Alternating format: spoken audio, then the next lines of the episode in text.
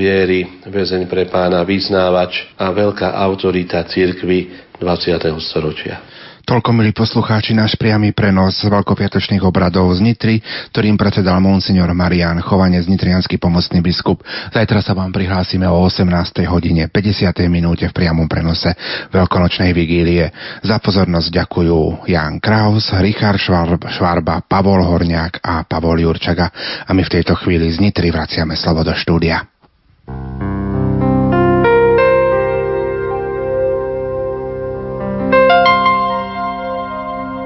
Nechajme preniknúť svoje srdcia Kristovým utrpením. Veľký piatok s rádiom Lumen.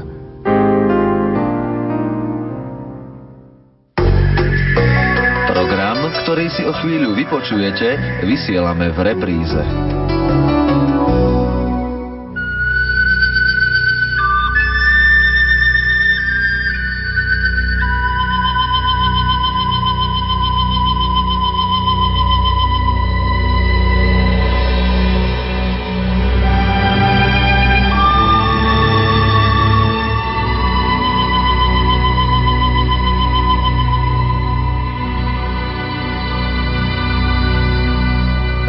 Sa Janka Daňová a mám choré srdiečko. Koľko máš rôčkov, Janka? Osem. A chodíš do školy? Sem, do druhého ročníka. Aké predmety máš rada? Všetky. Čítanie, hudobnú a výtvarnú. A aké rozprávky rada čítaš? No, ktoré budú v knihe. Všetky sú moje obľúbené. Aj nám ukážeš nejakú tvoju knižku? My sme teraz v tvojej detskej izbe. Túto knižku. Ako sa volá tá knižka? Vily z čarovného lesa. A skús nám niečo prečítať z nej. Dobre. Si vybrať rozprávku. Najradšej mám túto prvú. Kde si veľmi ďaleko za mestami a horami bol krásny parok na nádhernom kopci. Rástlo veľa stromov rozličných druhov a farieb. Stromy vysoké aj nízke, s hrubými aj tenkými kmeňmi, husté aj riedke. Krv je ale aj nízučké, porasty, že ich skoro v tej zemi, zemi nebolo vidno.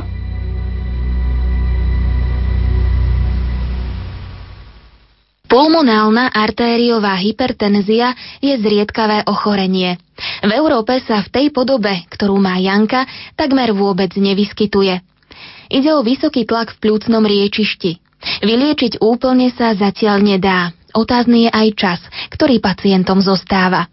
Sú to dni, týždne, mesiace alebo roky. Jankiny rodičia, Slávka a František Daňovci, sa vždy snažili byť dobrými kresťanmi. Modlia sa, chodia do kostola, angažujú sa v cirkvi aj prostredníctvom komunity Emanuel. Prečo Boh na nich zoslal túto skúšku a ako ju nakoniec zvládnu, sami nevedia. Moderná medicína nedokáže všetko. To, čo ich posilňuje, je viera a modlitba. Snáď nikdy rodič neprežíva intenzívnejšiu bolesť, ako keď vidí trpieť svoje dieťa. Aj v popredí dnešného dňa je utrpenie a ťažké muky. Veľký piatok však zo sebou prináša aj predzvesť veľkej radosti, z mŕtvych vstania a väčšného života. Ako tieto udalosti prežívajú daňovci, čo im pomáha niesť ťažký kríž, sa dozviete v nasledujúcich minútach v relácii Posilnený vierou.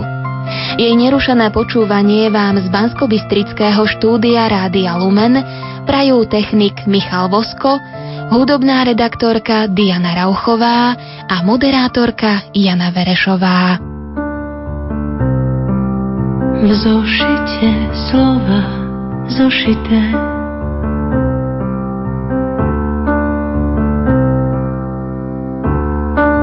V kraji šíri, kraj číri, vypustia nite a prikážu šite. Zošite zem s nebom, zošite nás s tebou, všite nás do žita, výši do síl.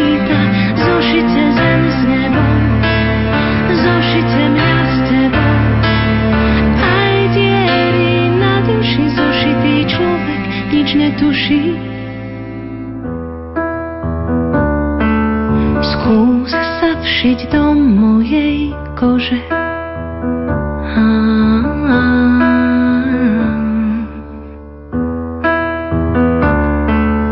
Horúcu ihlu si zože, ňou zošiť ma môžeš. Zošite zem s nebom, zošite mňa s tebou,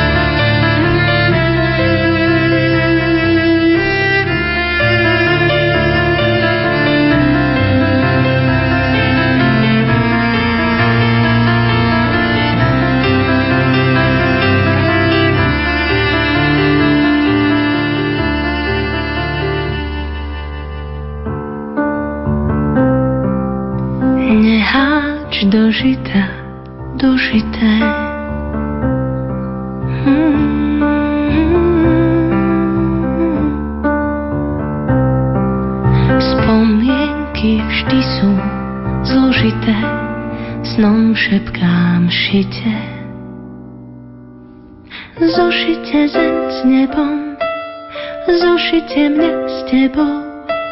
Všite nás do žita, výšivkou do síta. Zošite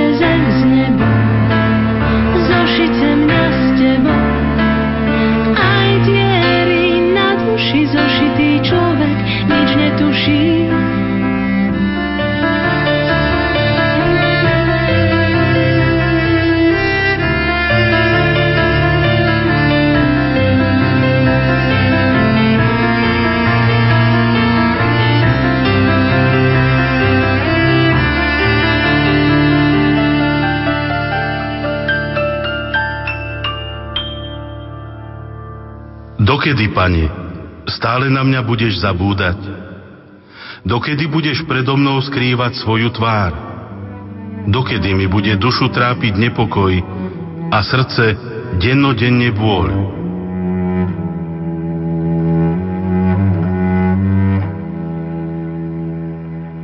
Kedy ste sa dozvedeli, že Janka má toto ochorenie a o aké ochorenie vlastne ide? Dozvedeli sme sa to asi pred zhruba dvomi rokmi, 18. februára 2009, keď nám teda povedali tú istú diagnózu, aj keď teda celé to začalo skôr, len my sme netušili, o čo ide. Ona vlastne má periférne plusné stenózy. Ono je to také pomerne raritné ochorenie. Keď nám povedali, čo to je, tak vlastne sme sami nevedeli, sme potom hľadali na internete a v rámci tých možností, ktoré sme mali, tak laicky povedané, sú to zúženiny na cievach. Prv sme predpokladali, že to je len v plúcach podľa toho problému, ktorý vznikol, ale teda potom sa zistilo, že to má vo všetkých orgánoch aj teda v srdiečku, aj v obličkách, aj všade. No. Sice sa ešte nerobilo treba CT hlavy, ale predpokladá sa, že je to všade. Keďže najviac je toho v plúcach, tak najväčší problém je práve s týmto. Akákoľvek fyzická námaha je pre ňu problém. Už len výjsť po schodoch alebo vyliezť na nejakú preliesku, prejsť rýchlejšie nejaký úsek je pre ňu veľká záťaž vtedy nemá dosť okysličené plúca a mozog a v podstate kolabuje, odpadáva. Už sa to stalo 6 krát, keď sme takto taký kolaps zažili. No a tie prvé razy nám bolo povedané, že jedenkrát to bolo po operácii obličky, čiže to bolo pripísané obličke. Potom raz to bolo, že vyčerpaný organizmus, no ale potom, keď teda odpadla úplne, že sme volali sanitku, tak potom sme sa dostali na kardiológiu do Bratislavy a tam už urgentne bola urobená katetrizácia a vlastne zistili, o čo ide. Vtedy to bol dosť taký šok pre nás, lebo keď nám pán primár povedal, že podľa tej prognózy, ktorú teda vidia a ak predpokladajú, že ak to bude tak pokračovať v tom vývoji, ako to zatiaľ teda išlo, tak jej dávajú nejakých pár týždňov života.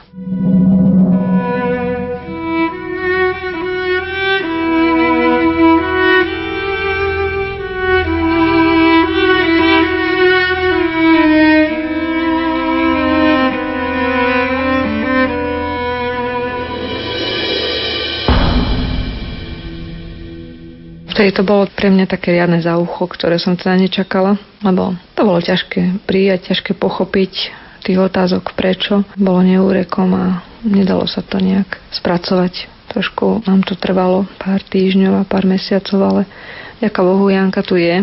Prešli v podstate dva roky a ona podľa svojich možností funguje, aspoň no, s prispôsobením sa veci, ale viac menej môže chodiť aj do školy, aspoň teda na nejaké hodiny. Ten bežný život zvláda, aj keď s takými obmedzeniami určitými samozrejme, ale na to sme si v podstate zvykli a s tým sa dá. Vy ste už absolvovali aj nejaké operácie, predpokladám. Zajímavé bolo, že prvý zhruba rok sme v podstate každý mesiac boli hospitalizovaní a oni vlastne sledovali, ako sa stav vyvíja a čo sa deje. A vtedy nám skôr hovorili, že asi teda liečba viac menej neexistovala, pretože to nepoznali ani lekári a chirurgicky to nebolo možné riešiť, pretože to bolo v centre plúc, v strede plúc, kde sa nedalo dostať nejakým rezom. Takže skôr nám nedávali nádej, alebo respektíve hovorili, že uvidíme, ako sa to bude vyvíjať. Skôr sa tak akože čakalo. A potom asi po tom roku zhruba tých kontrol a sledovania jej stavu sa určite aj po ich štúdii aj rozhovoroch rôznych po kongresoch a aj vo svete. Prišiel pán docent Mašura s tým, že pozná jedného kardiologa, ktorý vymyslel nejakú metódu balónovú, také cutting balóny sú to, kde v podstate, síce pri iných problémoch trošku sa to rieši, ale že by to mohli vyskúšať aj u nej, že odnútra cievy by rozrezávali cievu a tým ju trošku uvoľnili a snáď ten tlak v tých cievach by sa trošičku znížil. Tak sa na to chystali a teraz v januári tohto roku sa teda pokúsili prvýkrát od taký zákrok. Trvalo to 5 hodín operácie a bolo to pomerne vyčerpávajúce. Ja hovorím, že aj pre nás, aj pre lekárov, ale určite najviac pre ňu. No ale zvládla to úplne výborne. Pravá strana plúc sa viac menej podarila nejak tak upraviť, alebo nejaké cievy, nejakých 6 ciev sa podarilo rozšíriť s tým, že není ešte vyhrané. Ani v podstate efekt ešte nevidíme, lebo ešte ľavá strana plúc zostáva a tá je zložitejšia, tá je horšia na tom, čiže tu musia rozdeliť na dve operácie. Takže až po tej tretej operácii by nejaký efekt z toho snáď mohol byť.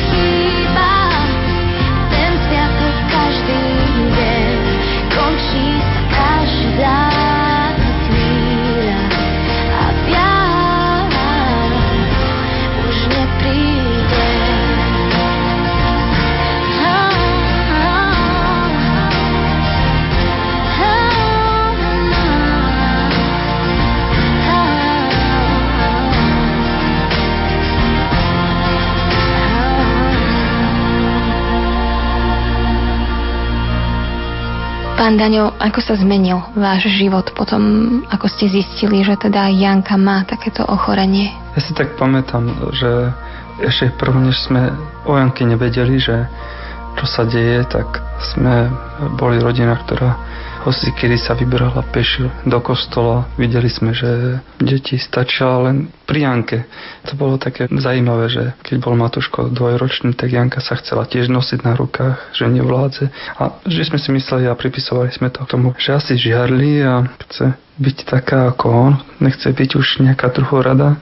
No a následne teda po tomto zistení, ako už verím tomu, že dieťa nedokáže klamať.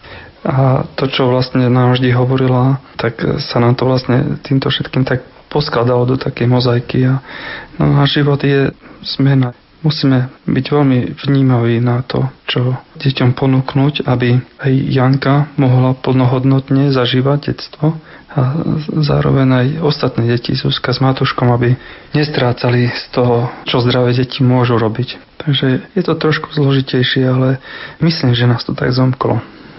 Viem, že keď som sa to dozvedel, akú diagnózu našli našej Janke, tak e, ja som bol vtedy doma, tak som utekal do Bratislavy plný otázok, rôznych pocitov a nevedel som.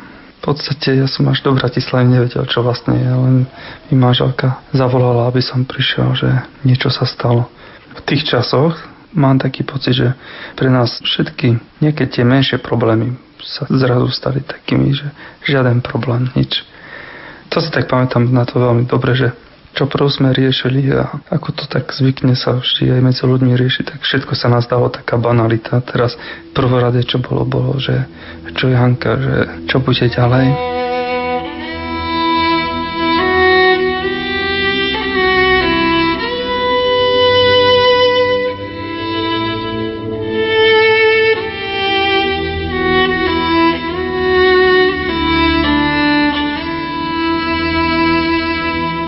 Také aj ťažké chvíle, lebo človek si kladie otázku, prečo?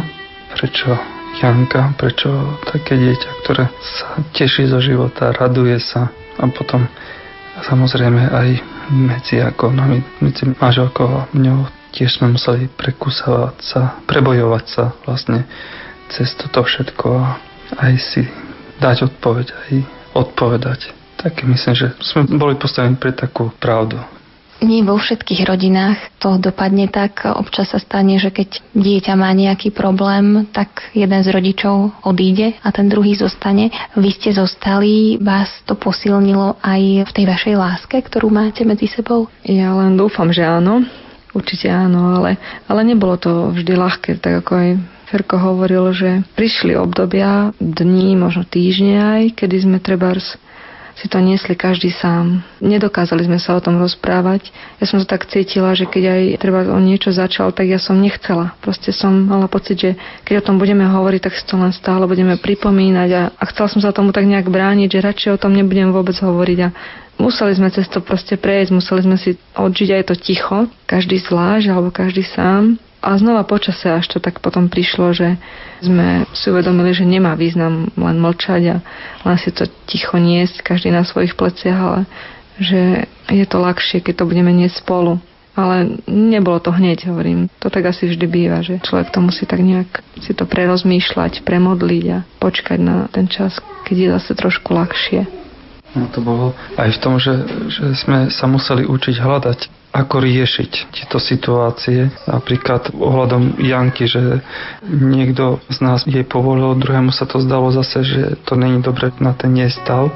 Samozrejme, aj konflikty boli, aj názorové, že nie vždy sme sa zhodli na tom, že čo je teraz najsprávnejšie pre tú Janku. Obidvaja sme chceli niečo dobré urobiť, aby to bolo čo najlepšie, ale kým sme došli k tomu, že sme sa tak zjednotili, tak to bola taká dosť dlhá cesta. Dohrali všetky ódy, patrí sa takto rozísť, preliaté obe čaše, čas potopy. Jak skamenelé duše, keď žijú časy krušné, staviame barikády a zákopy.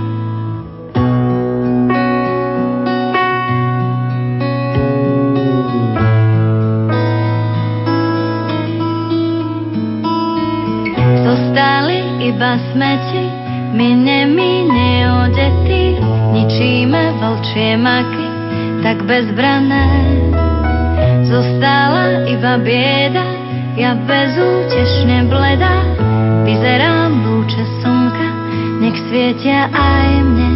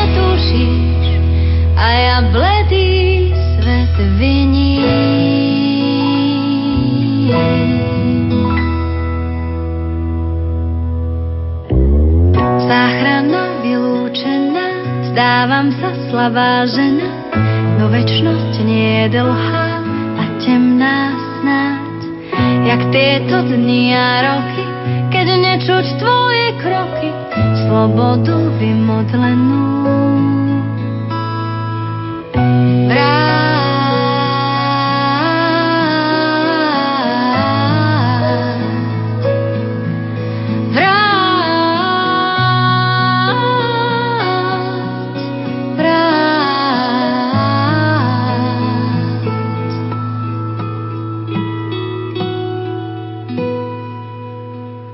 Prežívajú vaše ďalšie dve deti, Zuzka s Matúškom?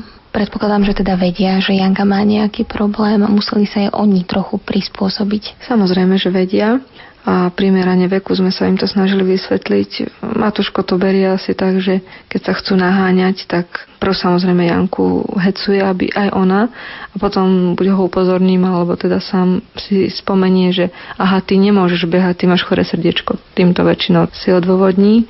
No a Zuzka tá už samozrejme to vníma trošku ináč. Bola pri tom, keď Janka niekedy skolabovala niekoľkokrát, takže vie si to už aj predstaviť, aj vie, o čom to je.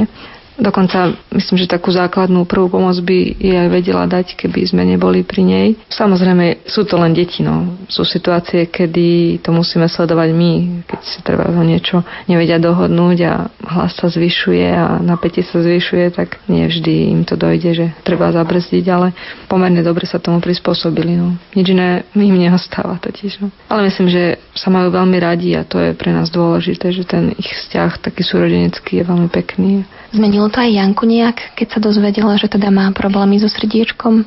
Ona je taká ako iné deti. Ako ja, keby som bol v jej veku, tak tiež som bezstarostný. Viem, že keď je zlé, tak musíme ísť do nemocnice. Ona je veľký bojovník, totiž toľkokrát, čo je museli brať krv alebo robiť nejaké úkony, tak Ona už je taká, povedal by som, že starý harcovník.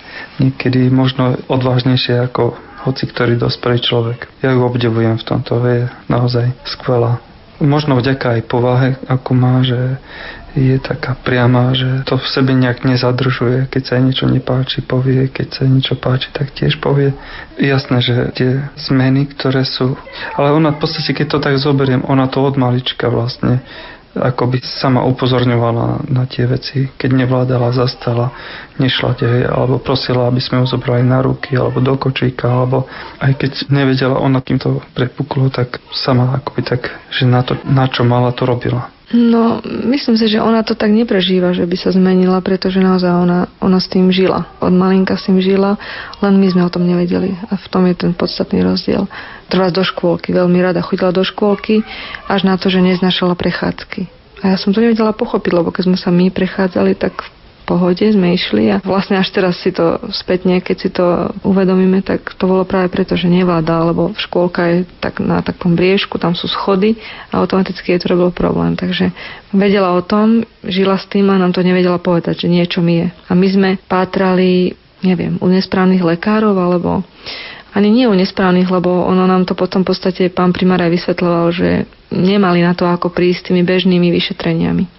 Ono to vlastne až po tom kolapse, takom tom najväčšom a až po tých špecializovaných vyšetreniach po tej kateterizácii, až tam to vlastne zistili. Čiže to sa samozrejme nerobí hoci komu len tak pre nič za nič. Tak nemôžeme nikoho obviňovať, že urobil chybu alebo niečo zanedbal, ale proste to tak asi malo byť, no, že sme na to neprišli skôr. A ďalší problém bol ten, že ona vlastne mala problémy aj s obličkami, bola aj na dvoch operáciách a viac menej sa všetko zamrlo na obličky. Aj teda, keď nejaký iný problém bol, tak sme predpokladali, že to má súvis a nejak ďalej sme nepatrali. No. Ale ona je, je asi stále taká, aká bola. Aj keď tie vyšetrenia a tie skúsenosti, ktoré už má z nemocníc, ju urobili takou, neviem, či silnejšou, možno odolnejšou, odolnejšou voči trošku aj bolesti, aj trpezlivejšou, že musí vydržať. Keď sa niečo musí, tak no, nič s tým neurobí. No, akože darmo sa hnevá niekedy alebo sa jej to nepáči, vie, že musí. Tie odbery samotné, častokrát to boli veľké problémy, pretože tým, že má tie cievy zúžené, tak samozrejme tie žilky na rukách sú tiež zúžené a málo kedy sa podarila krv zobrať na prvýkrát. To vždy boli 3, 4, aj 5 raz a pamätám si jedno pôstne obdobie, to prvé pôstne obdobie, lebo je to zistili vo februári, teda na to prišli a následoval práve pôst. A vtedy sme tie odbery mali fakt ako hodiny klavíra a toho plaču a kríku a prosenia, že už stačí, bolo dosť a tej som si tak hovorila, že bože, toto snad nie je možné, že prečo toto dovolíš, veď to dieťa za nič nemôže, ako ona, ona si to nezaslúži. A vtedy som si veľmi prijala, aby som tu bolo mohla zobrať na seba, ale proste to nešlo. A vtedy som pochopila jednu myšlienku, ktorú som predtým počula len, ale nejak som si ju nikdy nevedomila, že aká je pravdivá, že ak mi chceš ublížiť, ublíž môjmu dieťaťu. A vtedy tu pri týchto vyšetreniach som prišla na to, že naozaj tá bolesť dieťaťa je pre rodiča dvojnásobná bolesť a tie dopichané ruky mi veľmi sprítomňovali tú bolesť Ježiša na kríži a som si tak hovorila, že Pane Bože, to takúto obetu chceš od nej, alebo teda odo mňa, alebo ako. A bolo to také, taký boj vtedy aj vo mne a, a určite aj v nej, aj keď teda to svojím spôsobom.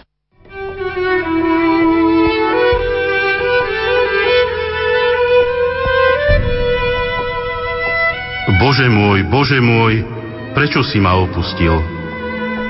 Slová môjho náreku sú ďaleko od toho, kto by ma zachránil. Bože môj, volám vodne a nečuješ. Volám v noci a nenachádzam pokoja.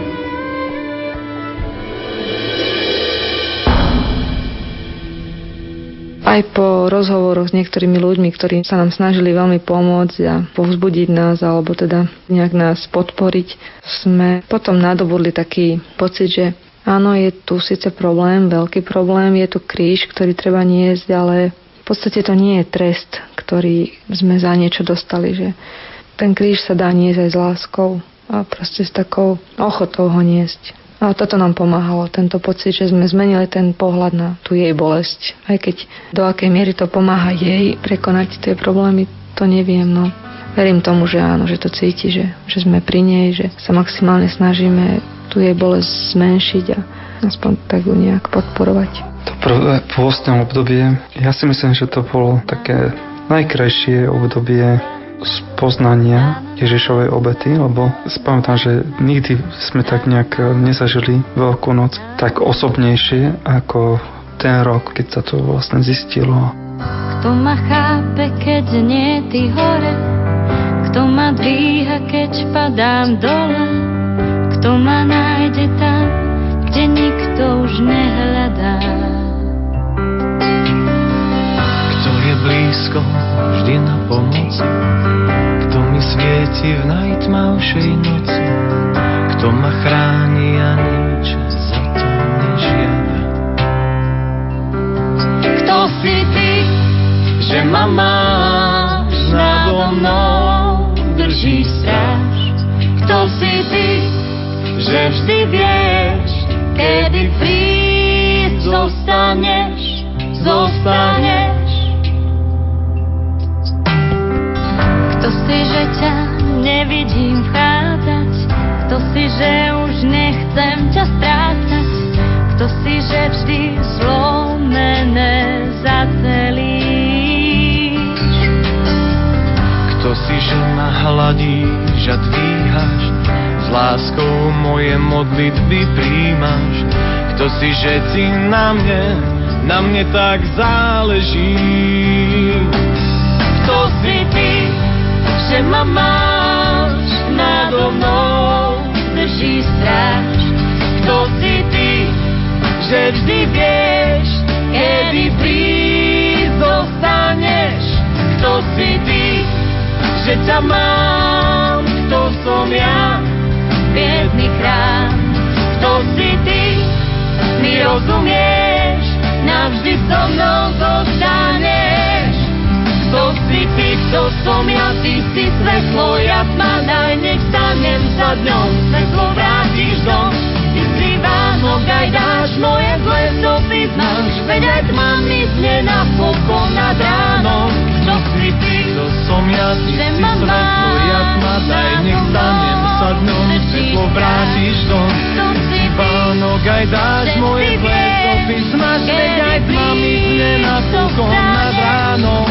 Si ty, Kto som ja, ty že si ťa mám, tma, daj stanem sa dňom, biedný dom. Kto si ty, Pánok, aj dáš moje zlé smaž, navždy veď aj tma mi mnou zne na nad ránom. Kto ma ľúbi, keď nie ty hore, kto ma dvíha, nech vidím zore, kto ma láskou najväčšou naplní.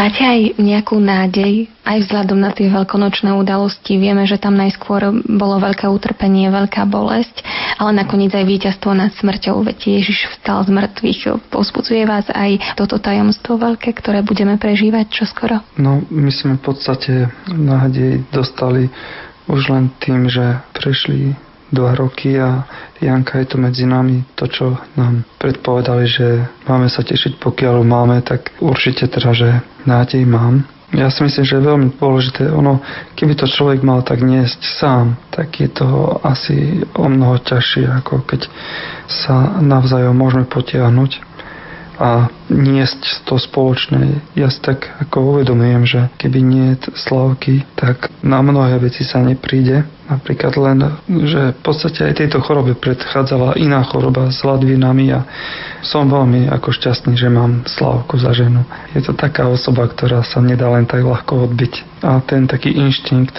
čiže Verím už tomu teda, že u ženy a u matky je ten inštinkt veľmi vyvinutý o mnoho viac ako u chlapa. No a čo sa týka teda aj takej budúcnosti, tak jasné, že ide to tak krok po kroku. Každá tá operácia vlastne prináša vždy novú nádej, nový pohľad. Ale aj to prežívanie, ktoré doma prežívame, myslím, že to tak pán nám dáva postupne spoznávať. Aj nás tak posilňuje do každého dňa. A ešte jednu radosť, čo mám z toho, že, že Janka je dieťa, ktoré sa zdá, ako keby mu niečo chýbalo, a na druhej strane má pridané. Ona dokáže niekedy človeka dostať do pomykova len jednou obyčajnou otázkou, ale tak dokáže trafiť, že už sa nám to stalo viackrát, teda, že sme si zrazu uvedomili, že dala správnu otázku a museli sme správne reagovať. Čiže ja to tak vidím, že, teda, že, že Boh tiež tak aj v našich životoch koná v tomto zmysle, aj cez naše deti a cez blízkych.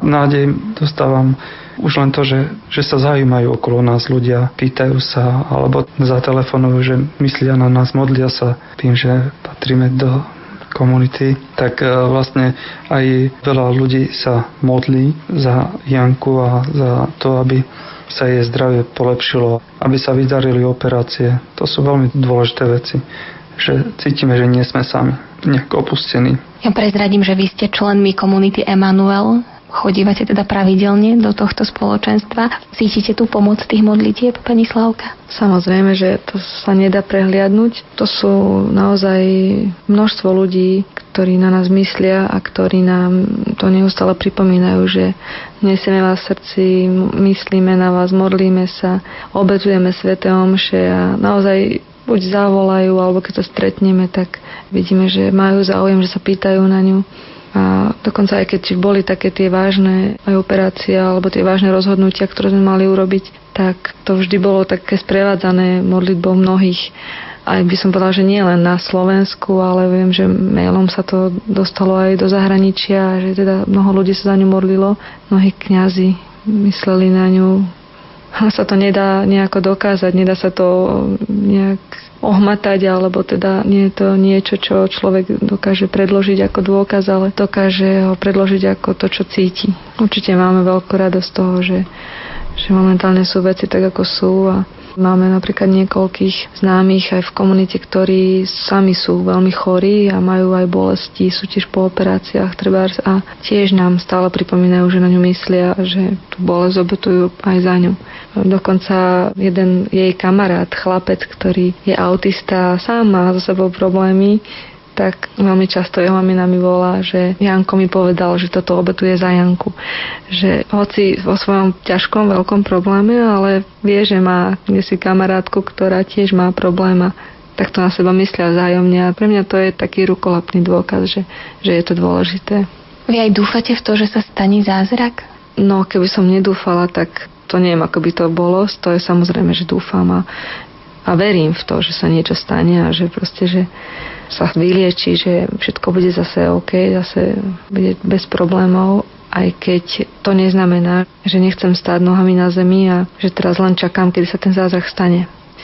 Samozrejme musíme ďalej fungovať, ďalej žiť, ďalej tie bežné všedné dni si prelúskavať a to niekedy tak človeka láka myslieť si, alebo tak zťahuje myslieť si, že aha, nič sa nedeje a kedy to už príde, alebo kedy sa teda stane niečo. Tak to by som to určite nechcela. Určite ten bežný život musí ďalej pokračovať. Janka ďalej chodí do školy, ďalej sa hrá s deťmi pred domom alebo doma. Takže na tomto sa v podstate nezmenilo nič, ale tá nádej, že možno práve na nej, však nie o jednom zázraku vieme, tak tá tam určite je a vždy bude.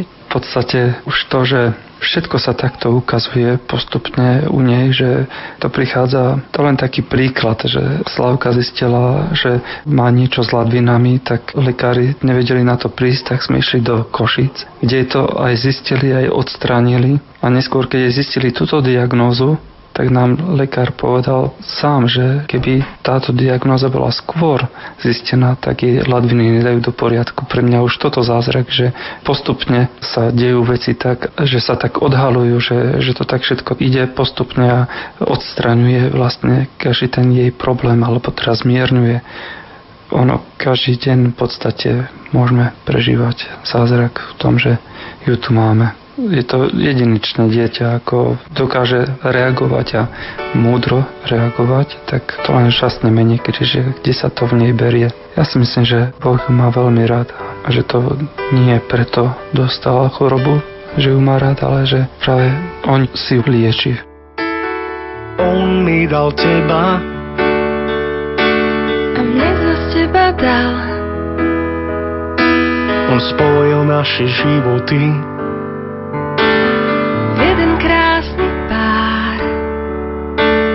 zahrnul nás láskou. Do srdc nám ju vlial. Kdy kráčali sme spolu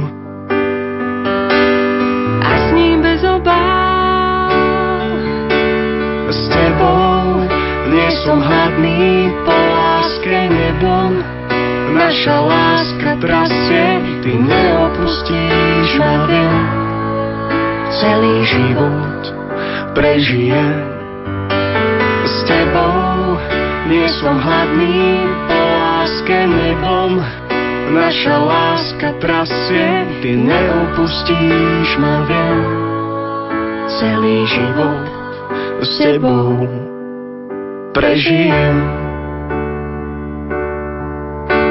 Nech obchádzajú svári,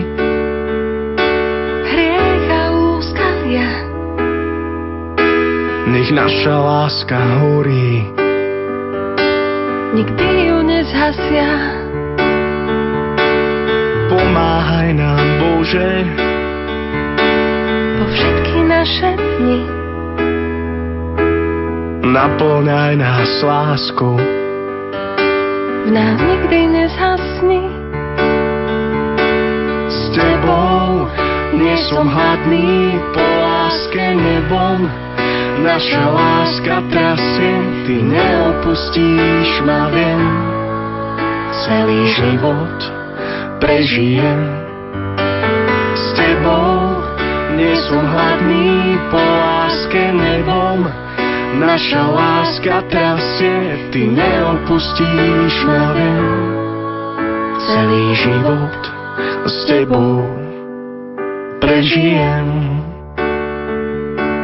Akú zmenu priniesla do vášho života ešte tá nepráve príjemná udalosť, ktorá sa vlastne stala vo vašej rodine? Tak ešte taká dosť podstatná je to, že ja som pracoval v dielni ako živnostník, a, ale každú chvíľu som vlastne musel ísť s Jankou do školy, zo školy do nemocnice. A ponúkla sa tu taká možnosť, teda v dedine hľadali nového školníka, tak som si povedal, že to by bolo veľmi dobré, aby som bol čo najbližšie pri Janke, keby sa náhodou niečo dialo, alebo aj učitelia ešte nevedeli všetko presne o jej diagnóze, tak v podstate som zobral túto prácu na skúšku s tým, že vyskúšam, že či to bude lepšie, či budem viac môcť byť, či budeme aj spokojnejší a Vyzerá to tak, že sme sa dobre rozhodli, že aj Janka, keď ma zbadá, tak sa poteší, usmeje aj ostatní deti. A Je to taká zmena, určite teda je to pozitívne, že môžem byť pri nej čo najbližšie. Je to také aj finančne trošku náročnejšie, lebo školstvo teraz až tak veľmi neoplýva peniazmi, ale tak s Božou pomocou to nejak prekonané. Pani Slavka, vy ste tá, ktorá chodí s Jankou vždy do tej nemocnice a aj s ňou zostáva, keď má teda nejaké operácie alebo vyšetrenia, že je v noci v nemocnici. Aké sú vaše skúsenosti s lekármi a so zdravotníckým personálom? No, môžem povedať, že vo väčšine prípadov veľmi dobré. Aj čo sa týka tých nepríjemných odberov alebo teda nejakých zákrokov, väčšinou tie sestričky alebo ten personál sa snaží vždy Janku, alebo teda myslím, že aj celkovo dieťa, ktoré sa tam ocitne, čo sme mali skúsenosť, tak vždy to bolo veľmi príjemný prístup a že sa snažili to dieťa nejak tak naladiť, aby, aby bolo trošku v pohode a aby sa to nejak ľahšie zvládlo celé. Ale v prvom rade chcem povedať, že si veľmi vážime postoj teda mnohých lekárov, s ktorými sme sa tam dostali do kontaktu. To ani sa nedá nejak menovať, lebo skutočne je ich viac a každý možno v tej svojej oblasti niečo pomohol a zistil. Ale teda zvlášť pán docent Mašura, ktorý ju operoval a ktorý je takou dôležitou osobou pre nás. A teda najmä pán primár Hrebík, ktorý sa nás tak ujal, a teda Janky sa ujal a stále sleduje, ako sa teda vyvíja situácia. A on je vlastne aj ten, ktorý pojbaloval všetko, až sa týka liekov aj iných vecí a veľmi si vážime, s akým záujmom sa pozera na Jankým problém. A treba len taký detail, že bolo 24. decembra Vianoce a vedela som, že niekedy v polovici januára máme ísť prelieky do Bratislavy, pre ktoré chodíme každý mesiac a mi zvonil telefón ráno a na displeji sa mi objavilo meno pána primára. Som teda bola veľmi prekvapená a sa ma pýta, že či sme doma. Tak som odpovedala, že áno, samozrejme. A on hovorí, že idem cez Žemberovce, že mohol by som sa zastaviť u vás a dať vám lieky, aby ste nemuseli o tie dva týždne bežať do tej Bratislavy len kvôli tomu. Tak som si tak uvedomila, že keby nechcel, tak samozrejme nemusí. Ani by sme neboli vedeli, že išiel tadiaľto, ale toto sú veci, ktoré si skutočne veľmi vážime a keby takto reagovali všetci ľudia, tak si myslím, že by nám bolo oveľa, oveľa ľahšie a jednoduchšie v živote, lebo vedieť tak nezištne pomôcť a výzvu strety, to je podľa mňa jedna z dôležitých vlastností. No, no a určite samozrejme aj naša najbližšia rodina, to sa nedá zabudnúť alebo nevšimnúť si, že to sú ľudia, ktorí sú stále pri nás, ktorí sú nám oporou, ktorí nám pomáhajú a maximálne sa snažia výsť v ústrety. Veľmi som chcela sa poďakovať hlavne mojej mame, ktorá v podstate ostáva s Matúškom vždy, keď som na hospitalizácii, lebo manžel musí zarábať a musíme z niečoho aj žiť. Takže on sa skôr stará o ten chod, taký tý obchod a tak, ale mamina vlastne, tej ostávajú deti. Takže tá nám veľmi pomáha, ale aj mnohí ďalší z rodiny. Keď aj nie, možno tak úplne fyzicky nie sú schopní, lebo nie sme blízko, treba aj Ferková mama alebo súrodenci. Ale určite aspoň tým, že teda sa zaujímajú, stále pýtajú a myslia na nás, tak to nám veľmi pomáha. Za to im naozaj ďakujeme. No, že v podstate, že trpenie nemôže byť v žiadnom prípade na ťarchu, lebo dokáže zbližovať ľudí, a vlastne aj pozbudzuje k tomu, že vtedy sú ľudia ohľadoplnejší, vnímavejší na potreby ostatných. To všetko, to, čo sa deje, tak si myslím, že ľudí tak viac zapaluje a posúva niekde ďalej.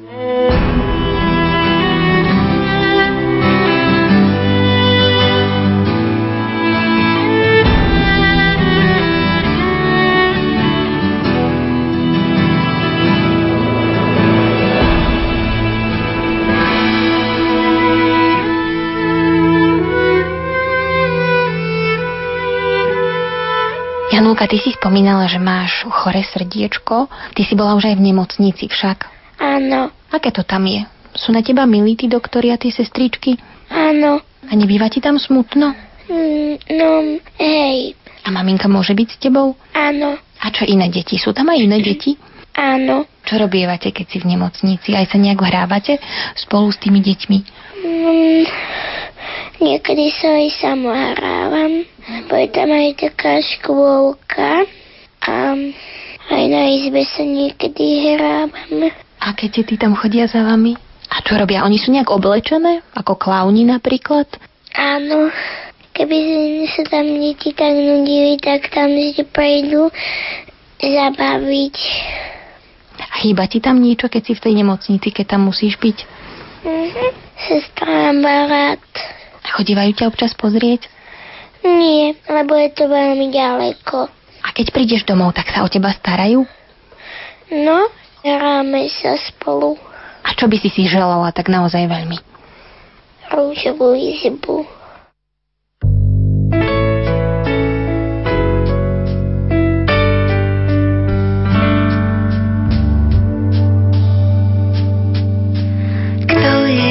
pravý kamarát, hrá sa s tebou, má ťa rád.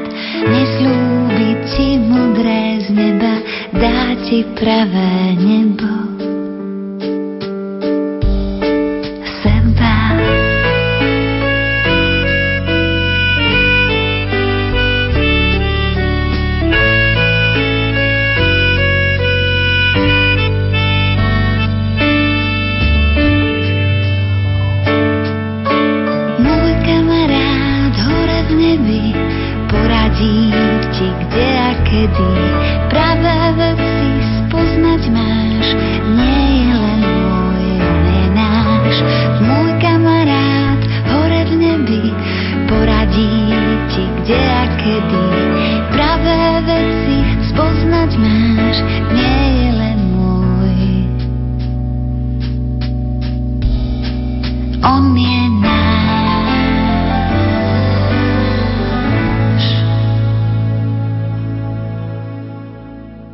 Ste si tak najviac želali?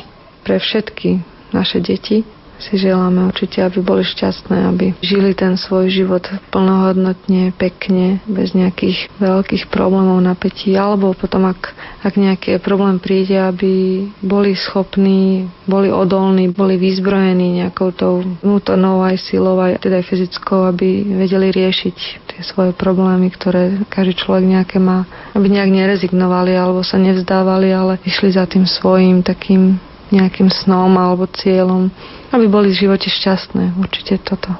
Každý rodič túži potom, aby dieťa rástlo a aby získavalo tú múdrosť života, ktorá je potrebná, aby teda boli dostatočne vyzbrojení, keď už budú musieť sami sa rozhodovať o svojom živote a o svojom šťastí. Túžim potom, aby sme si to čo najviac vychutnali ako rodina, aby sme ako rodina prechádzali týmto životom, ktorý nám pán ponúkol. A samozrejme, že to zdravie je dôležité, ale tá Božia milosť myslím, že je asi najväčší dar viera, aby ich sprevádzala. Vidíme rôzne osudy vo svete, čo sa deje a aj to sami zakusujeme, že to není jednoduché. Túžim potom, aby, aby z nich boli dobrí ľudia, z nás všetkých. Vo vašom hlase, teda aj v tom, čo hovoríte, počuť, že viera je veľmi dôležitým prvkom vášho života, že vás naozaj posilňuje. Ako je to s Jankou? Je aj Janka hlboko veriaca, alebo vidíte to na nej, že naozaj Boha miluje a je také spontánne dieťa, ktoré rado chodí do kostola? No neviem, či je hlboko veriaca, to netuším, ale tak samozrejme si prajeme, aby bola veriaca a robíme všetko preto, primerane jej veku, aj teda veku ostatných detí sa im snažíme posúvať tie informácie a tie pravdy viery. A myslím, že do kostola chodí rada, keď teda párka to stalo, že niečo zrovna mala také, čo si myslela, že je dôležitejšie a treba to riešiť, napríklad nejaká zaujímavá rozprávka. Ale nemá s tým problém. Skôr myslím, že práve naopak, keďže u nás je kostolík taký studenší trochu, tak máme problém v zime ju brávať, lebo chlad to je jej hlavný nepriateľ, on ešte viac stiahuje tie cievy, takže snažíme sa byť opatrní v tomto a radšej teda tak, no, keď sa dá. Takže keď môže, tak určite ide rada. Jednak sme spolu a my to máme radi, keď sme spolu. Ale myslím, že ju to aj tak zaujíma. Ona nám vie dať nejaké také otázky, že naozaj aj sa pobavíme, ale aj si tak povieme, že som vôbec všimla, že napríklad sama spýta, že z responzorového žalmu zachytila, že čo to je, keď sa múdrosť a vernosť poboskajú. že vlastne je to nešlo do hlavy, alebo mi dala otázku, že keď ona pôjde na to príjmanie, či si môže zobrať flašu z vodova a zapiť si to. Alebo teda podobné takéto má ona otázky, ktoré potom väčšinou pri nedelom obede riešime a teda hovoríme, aj sa pobavíme, aj, aj častokrát sú z toho pekné rozhovory, ktoré sú určite pre nich hodnotné. A na druhej strane nám vie aj tak nám niekedy zareagovať na napríklad na nejaké napätie. Raz sme tak išli v aute a čo si sme si vymenali názory, že, že ty si mal zavolať a ja som volala, že nie, ty si hovoril, že zavoláš, tak sme sa nejak nevedeli zhodnúť kto. A jej sa to nejak nezdalo, že, že už dlho o tom hovoríme, tak sa tak na mňa otočila a hovorí, že mami, už by ste mohli aj prestať ty si nedelu zjedla baránok Boží, mala by si mať viac lásky k ockovi. Takže vtedy ma tak uzemnila a som si uvedomila, že pani môj to vtedy asi 7-ročné dieťa rozumie lepšie láske alebo vzťahu ako ja, tak niekedy tak nutí človeka potom naozaj aj zvažovať to správanie alebo reakciu pred tými deťmi, ako zareagujeme, že oni sú takí naši kontrolóri hlavní a myslím, že to je veľmi dobré, že že to tak je, že môžu aj oni tak sa konfrontovať s tým, čo treba spočujú, že sa má a na nás samých zrazu nevidia, že by sme to robili a oni nám to veľmi radi pripomenú. Spomínam si tiež aj na to, že keď e, bola táto operácia dosť dôležitá, tak ono, tie nemocnice sú také, aké sú, že je tam málo miesta, mamičky musia s deťmi spať na jednej posteli. To je také smutné trošku a tak som, večer som tak nahovoril deti Matúška so Zuzkou, že poďme sa modliť za nich, že aby to dobre dopadlo a oni to vidia, že mamina není doma, Janka není doma, že niečo vážne sa deje, tak zvyčajne vtedy ani neodmietnú že sme si pekne klakli alebo sadli, začali sme sa modliť a Matuškovi som tak cez modlitbu hovoril, vieš Matuško, musíme prosiť za to, aby maminka dostala postel, lebo no, Janka bola na iske a nebude mať kde spať, lebo oni, keď je Janka na iske, tak maminka nemá postel.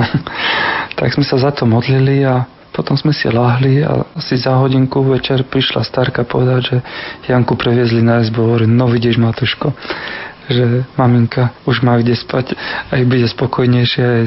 Ale tak som to tak videl, že to sú také drobné veci, ktoré ako taká mozaika. To sa všetko skladá vlastne v živote.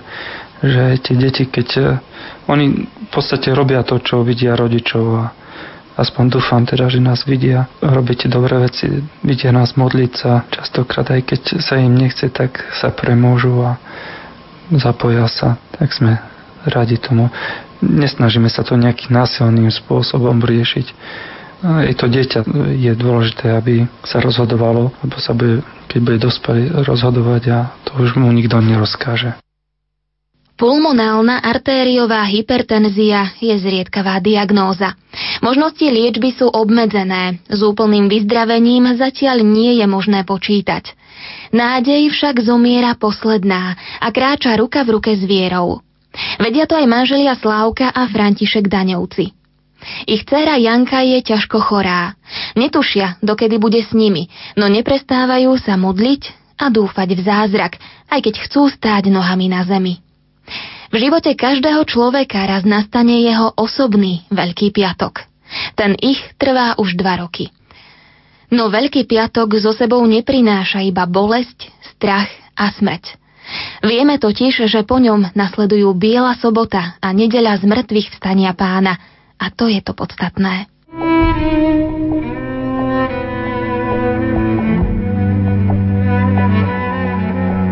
Pane, v Teba dúfam, nech nie som zahambený na veky. Vysloboď ma veci spravodlivý. Nakloň ku mne svoj sluch, ponáhľaj sa a zachráň ma. Buď mi skalou útočišťa, opevneným hradom mojej spásy.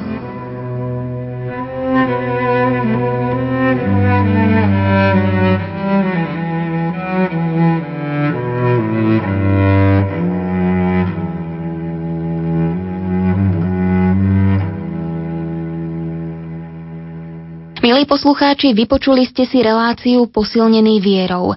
Svedectvo jednej veriacej rodiny, ktorá musí niesť ťažký kríž v podobe nevyliečiteľnej choroby svojho dieťaťa.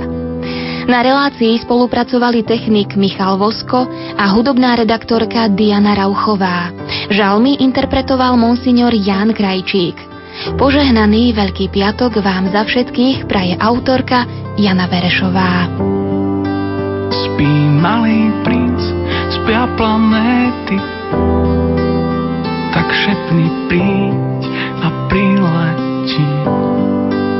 S ním priletia líška z hviezdy a priatelia súhvezdí. Súhvezdí. súhvezdí. Súhvezdí.